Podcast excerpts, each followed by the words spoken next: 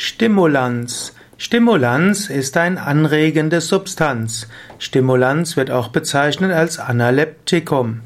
Analeptika werden auch bezeichnet als Psychotonika, als Aufputschmittel oder auch als Stimulantia. Singular ist Stimulans, Plural ist Stimulantia und man spricht dann eben auch von Stimulantien. Umgangssprachlich gibt es auch den Aufdruck upper. Und upper bzw. Stimulans ist das Gegenteil zu einem Sedativum, was als Downer bezeichnet wird. Es gibt verschiedene Formen von Stimulantien. Man kann zum Beispiel sagen, dass die einfachste, einfachste Stimulanz ist Koffein. Koffein hat zum Beispiel eine Wirkung auf das zentrale Nervensystem und aktiviert. Es gibt jede Menge von anderen Stimulantien. Es gibt die Amphetamine, es gibt die Xanthine und es gibt noch verschiedene andere.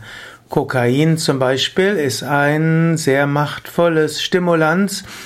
Die Stimulantien haben den Nachteil, dass sie abhängig machen und dann auch alle möglichen Schwierigkeiten verursachen.